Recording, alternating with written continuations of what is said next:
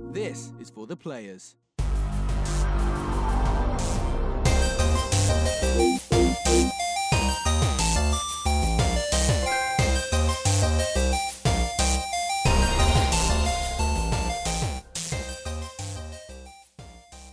I'm Ryan Benson. I'm Josh Saunders. and this is our review of Concrete Genie. It's a big thank you, PlayStation Australia, providing us the code for Concrete Genie. Now, Josh, Mm. you have no idea what Concrete Genie is. Correct. Cool. So when you say our review, you're essentially meaning your review as I, it's, spit, it's as I spitball our, questions at the, you. the channel, the pair of us, Mm. collective. Like, you know, you review Destiny. We review Destiny, apparently. uh, so, Concrete Genie is the latest PlayStation exclusive. It comes from one of the worldwide studios, Pixel Opus, uh, who haven't really done a whole lot. One of the, the other things of note was uh, the game Entwined that Shadow dropped at E3 a couple years ago. It was one of like the dragon and I know that thingy. game. Yep. Uh, yeah, so that game was, you know, well relish received. Wasn't a whole lot to it, uh, but Concrete Genie is a massive improvement in terms of it's a big full 3D open world, and it's uh, yeah, it's kind of big big change compared to what, they, what they've done in the hmm. past.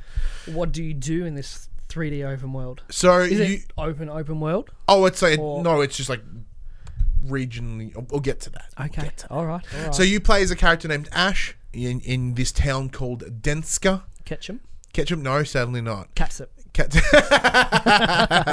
so yeah, you're in Denska, this little fishing town uh, that's sort of been engulfed by this this darkness, this ooze, this thing that's kind of really brought the town down. Uh, so you are the victim of a number of, of bullies that are your, your main antagonist within the game. Oh man. Um, they kind of give you a bit of grief throughout, but Are they actually bullies or are they like darkness infected people that no, are just, bullies, mean? just oh, straight up bullies. jerks. I know. Even Uh, when all this shit's going on, they're still like, I'm gonna that kid. Yeah, fucking specific. Fuck that dude. kid. There is really specific graffiti just to you. Really? Yeah, it's real weird. Um, so yeah, so we, you as Ash, your way of escaping this horror, uh, this this trauma is to draw.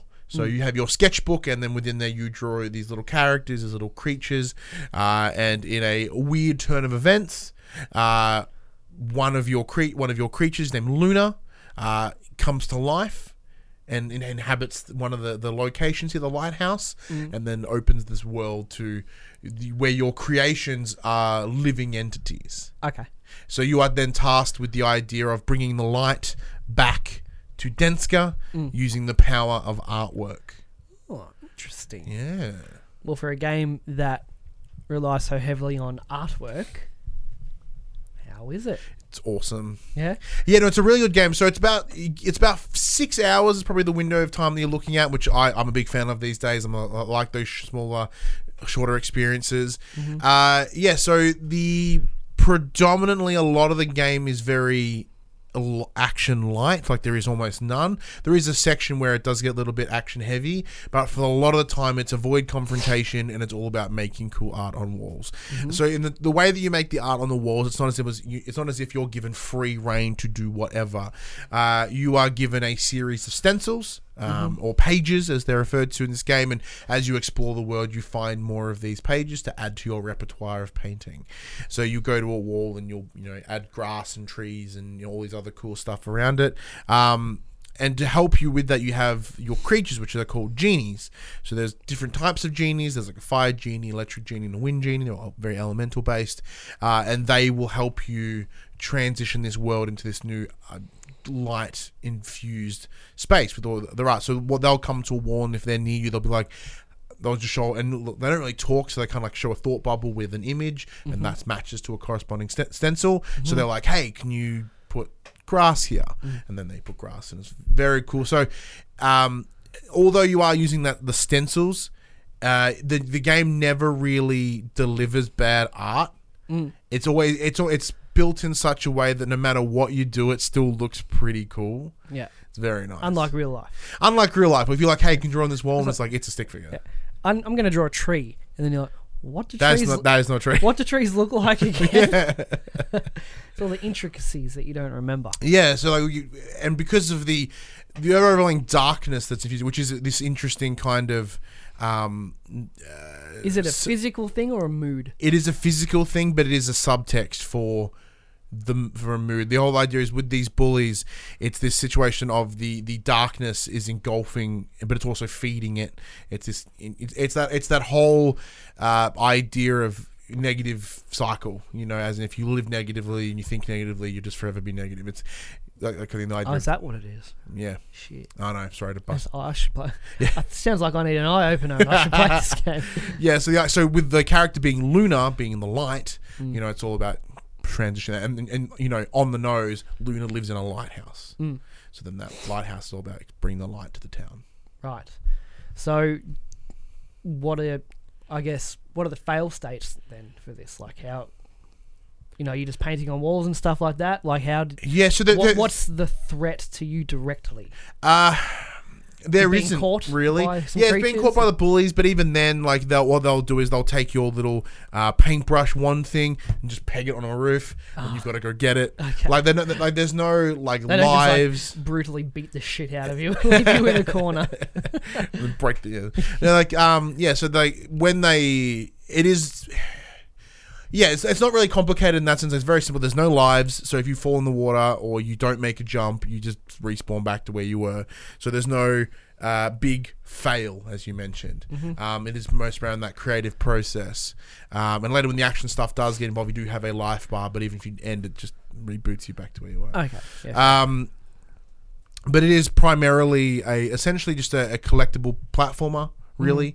Um, so you you know you go around collecting things and decorating walls and you know getting X amount of lights or X amount of pages. And, so, are you kind of going through the town section by section to kind of bring it back? yeah, so there are four.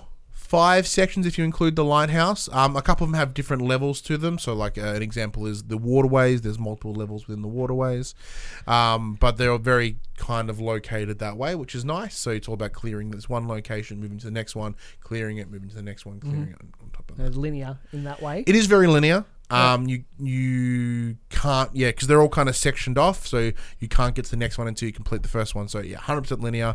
Uh, it's not like as in pathway linear. You do have free roam around that little this district. that little open district, yeah, open world, you know, Yeah. kind of holding you in. Yeah. Um, you once you tick off all the boxes, you then move along. Um, the puzzles are fun because when you do have the genies on the wall, right, you know, you need to get it over here to assist with burning this thing or lightning this power fu- power box. But because they can only get to you by the wall, you have to help them get from Okay. A to B. Because if they can only do that wall, that wall needs to touch that wall for them to get across. Yeah. Sometimes you might have to bring a box down, and they get the box, and you move the box, and very cool. Okay. But can they only kind of go where you've painted? No, no. thing, so or- that that is certainly true. There are there are parts to the the game where they can't get to, where the where the the darkness has kind of overtaken off that wall, um, and with their assistance, you're able to deliver this uh, super paint that clears off that crap. So other than that, they do have free roam on any wall as long as that super painty stuff isn't there. Uh, what's the general mood? Is it kind of somber or is it hopeful? you know Uh, what I mean? Is it you know you know what I mean? What's the ambience? Is it are you, are you feeling like melancholic as you're playing it? Yeah, bittersweet. Yeah, like- melancholy is probably the word, word I was kind of thinking of the most. Like, um, as you yeah as you progress, you learn more about the bullies and the whole idea of the you know the situations that lead them to be buttholes. Okay. You know, so you got this weird sense of like s- s- sadness and somber from the whole setting because everything is is dark. Mm-hmm. But as you sort of make it nice, you know, prettier, nicer, you know, the characters seem to grow and you gain a connection with the likes of Luna and your genies because the genies are you get to custom make them. They'll give you a series of small, as similar to the the the uh, stencil idea. Like you create the body and then you give them random assorted shit. so they're you your genies. You have an investment because like the genies that I have will never be like anybody else's genies, and that part I really enjoyed. Mm-hmm. Um, the gameplay's tight. It runs at a very smooth sixty. I only had to chug once, maybe twice, in the I was right in the right in the final final cutscenes. Um, it's the one thing that I would want to congratulate the game for is is just reflections, man. Because obviously it's a fishing town, a lot of water everywhere, and those reflections are one on one.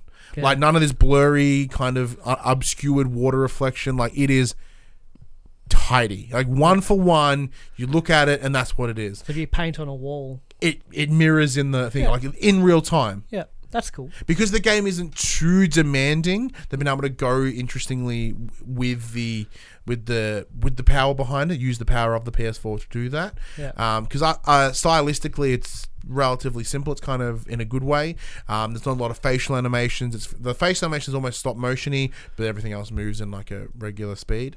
Um, yeah. So b- by shifting the power elsewhere, not having big combat based um, mechanics. They're able to focus heavily on how it looks, um, and I understand with the artistic side, it's stylistically very important.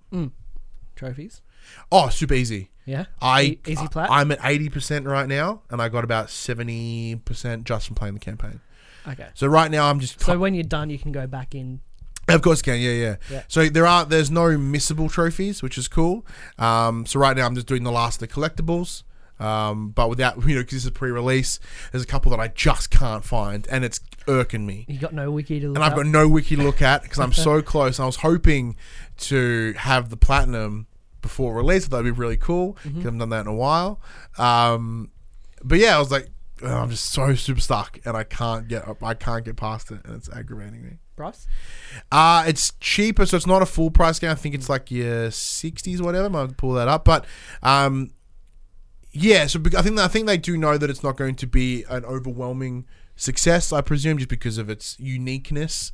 Um, but it will it, Thirty nine ninety five at EB. forty bucks. Yeah. Tight, even better.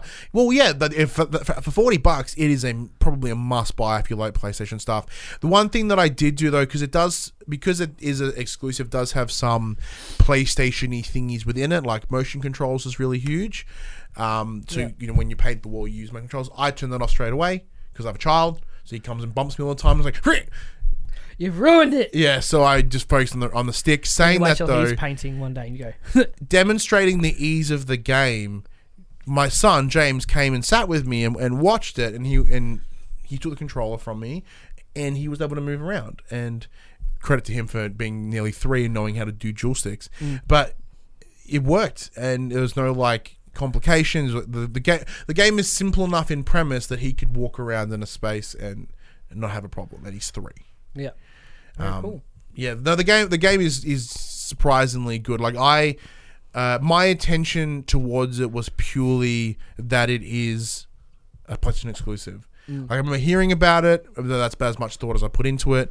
Um, like good It for was you in know, a state of play trailer drop or something, wasn't it? yeah, yeah, it was. Yeah. So a friend of the show, Joel from Anagame, he went hands on with it a little bit earlier in the year as well.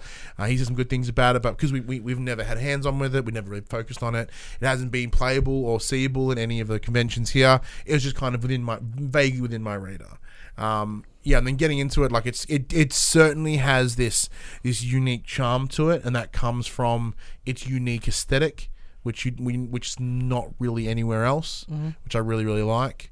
Um, in terms of fault, I guess probably the simplicity of of the paintings, but I I say that in that you could it'd be cool to do more, but by keeping it very structured and very stencil based, you you can still deliver good stuff without breaking the rules of the game. Yeah.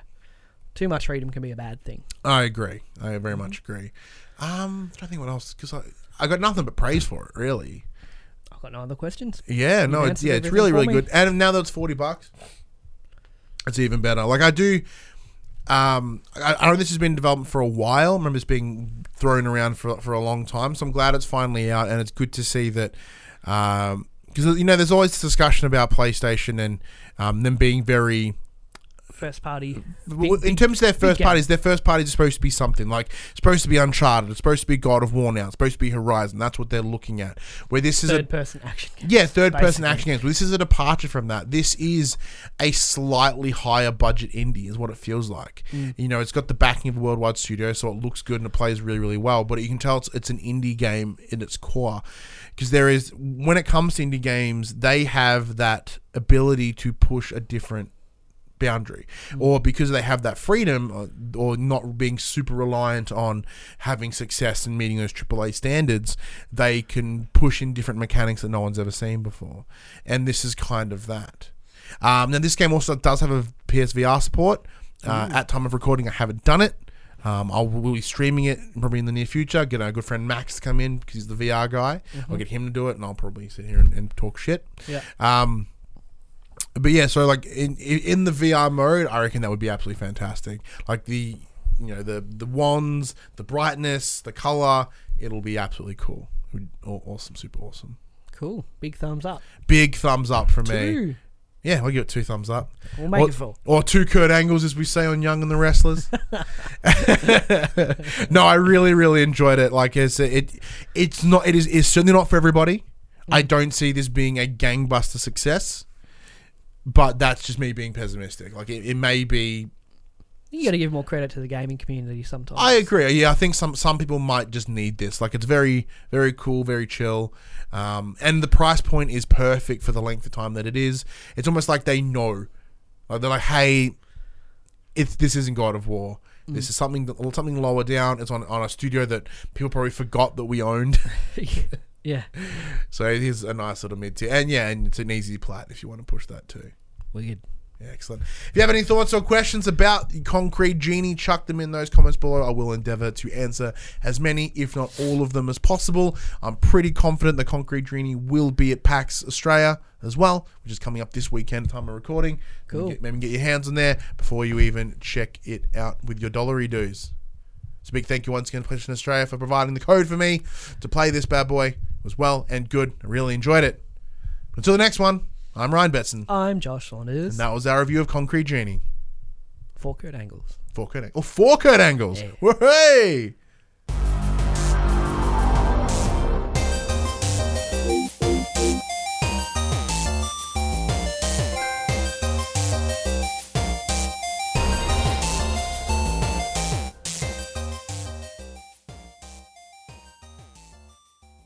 For the players, the Pop Culturist PlayStation podcast is fan supported at patreon.com slash the Pop. And we'd like to thank our Patreon producers and our Patreon founders for their kindness, their support, and their generosity. Our Patreon founders, Alpha Ferret, Craig O'Flaherty, David Chataway, Jesse Stevenson, and Jacob Garner. And our Patreon producers, AJ Abatomi, Damien Holdies, Carl Dunn, Lee Wintershoven, Nathan Massetti, Paul James, Pure Mongrel, and Sean Levitt.